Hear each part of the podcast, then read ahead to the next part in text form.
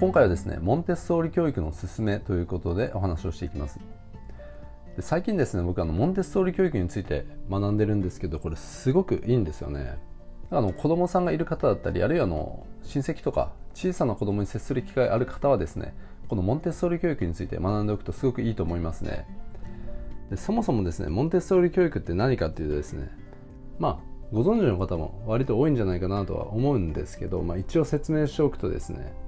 今から100年以上も前ですね。あのマリア・モンテッソーリっていう人によって、まあ、築き上げられた教育体系というか教育法なんですよね。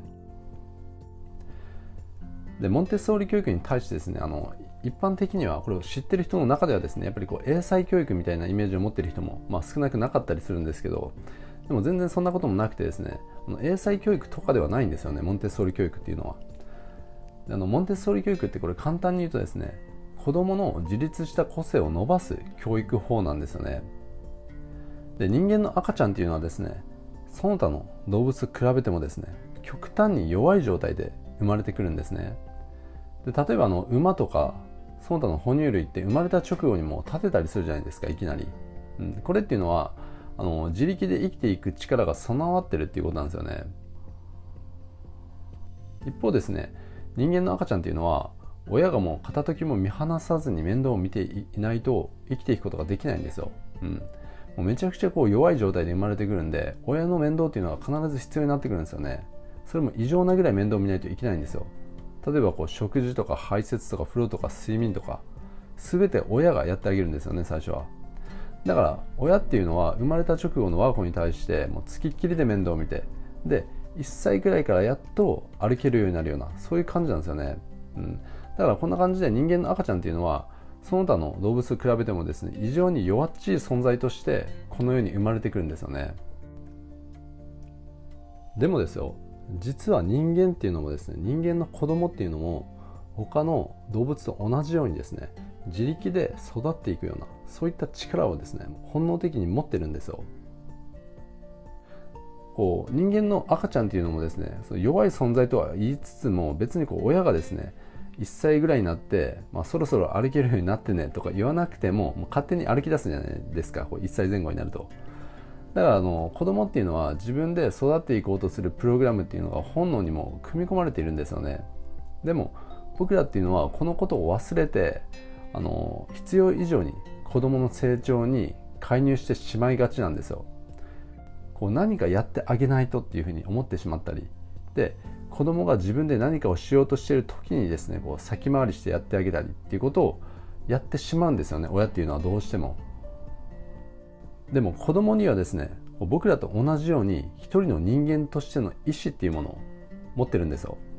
だから親が必要以上に何かをやってあげることで実は子供の感覚だったり個性を伸ばすことを阻害してたりもするんですよね。でもこのことになかなかやっぱりこう気づかないわけですよ、うん、ついついこう手を貸してあげたくなるんですよね。でもモンテッソーリ教育ではですね親の役割っていうのは基本的にサポート役っていう認識なんですね。だから必要以上に親っていうのは介入しないんですよ。こう見守ってあげるようなそういう感じなんですよね。だから親がこうやることっていうのはですねあの子供のために環境を整えてあげて必要に応じてこうサポートしていくっていう感じですね。でこれっていうのは親としてもすごくもう良くてこれなんでかというとですねコーチングの能力っていうのが磨かれていくんですよ。というかあのモンテッソーリ教育ってあのコーチングそのものなんですよね。とはいえですね子供って、まあ、大人ほど言葉をこう知らないですし知識も経験もこうないじゃないですか。だから大人をコーチングするようにはいかないんですよね子供の場合。だからモンテッソーリ教育なんですよ。モンテッソーリ教育っていうのはですね子供の自立を促すにはどうすればいいかとかどうやって子供と関わっていけばいいのかっていう理論を体系化したものなんですよね。でその基本スタンスが環境を整えてあげて見守るっていうようなこういった感じなんですよ。で子供の教育ってやっぱりこう大変じゃないですか、うん、こう忍耐っていうのもこう必要になってきますしなかなか親の思い通りに行くことってないですしもちろんですけど。で時にこうイライラしてしまうこともありますよね。で人によってはこう子供を怒鳴ってしまったりですね、うん、あると思うんですけどそういう人にこそですねこのモンテッソーリ教育について学んでみてほしいというふうに思いますね。で人間ってこう乳幼児期にですね自我のコアとなる部分ができていくんですね。でだんだんとそこから自我っていうのはこう芽生えていくんですよ。で生まれてから自我が芽生えるまではですね子供っていうのは自分と世界との境界線がですねめちゃめちゃ希薄な状態なんですね。で潜在意識主導で生きていてこう世界とつながってる感じなんですよ。でこの自我が希薄な感じっていうのはですねまあ忘れてる人がまあ大半だとは思うんですけどでもこれってみんな漏れなくもう経験してるんでこれ忘れてるだけで記憶のどこかに絶対にこの感覚っていうのはあるはずなんですよ。こう世界と自分がつながってる感じですね。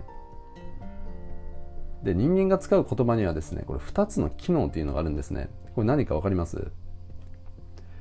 まず1つ目がのコミュニケーションですね。これはパッと出てくると思うんですけど。でもう一つがですねこれ実は言葉っていうものにはですね世界を切り離して細分化していくっていう機能があるんですね。だから言葉をたくさん知ってれば知ってるほど世界を細かく見ることができるんですよ。で知ってる言葉の数が少ないと世界を大雑把に見てしまうんですね。で言葉を知らないと世界と自分がつながって見えるんですよ、うん、だからこう自分と世界との境界線すらない感じですね。で乳幼児期っていうのはですね言語をまだこうそんなに習得していない段階なんで自我と世界との壁がすごく希薄なんですね、まあ、この辺あの感覚的なものなんでちょっと説明しづらいんですけどイメージとしてはですね僕あの高木正勝さんっていうアーティストがすごく好きなんですけど彼の曲の一つにですね「ガールズっていう曲があるんですね。でその PV で小さな少女っていうのが出てくるんですけどあの楽しそうに遊んでるんですよね。でこの映像がですね自我が希薄な頃の幼い頃の記憶に一番近いというかこれうまく表現してると思うんですよ、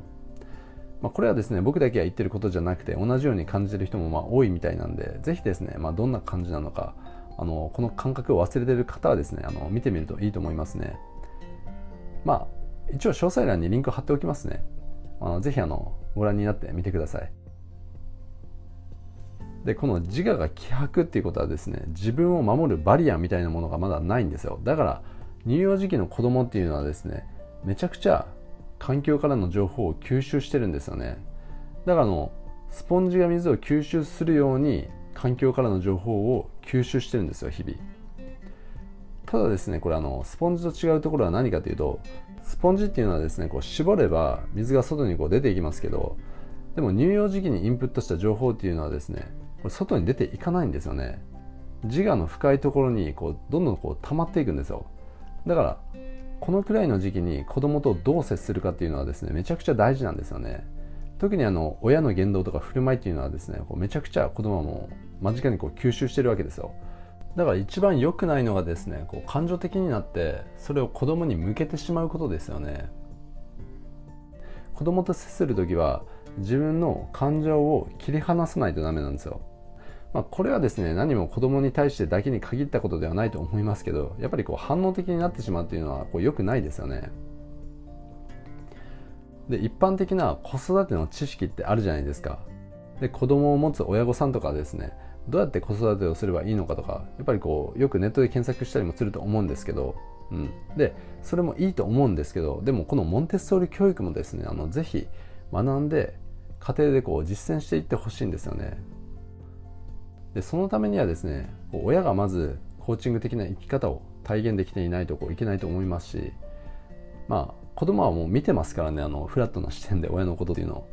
で親がどういうふうに生きてるかっていうのも、まあ、すごくもうフラットにこう見てるんで、あのまず親がですねそういう生き方をこうしていかないとまずはダメですよね。ちなみにですねこのモンテッソーリ教育を取り入れている幼稚園とか保育園っていうのもまあ結構あったりもするんでそこに子供を通わせるっていうのもいいと思いますね。うん。ということで今回はですねあのモンテッソーリ教育の勧めということでコーチングと絡めてちょっとお話ししたんですけどまたですねあのどっかでえっと、別の切り口からですねちょっと話したいなっていうトピックではありますね。うんまあ、今回の話が役に立ったって思ったらですねあのチャンネル登録の方もしていただけるとすごくあの嬉しいです。ということであの最後まで聞いていただいてどうもありがとうございました。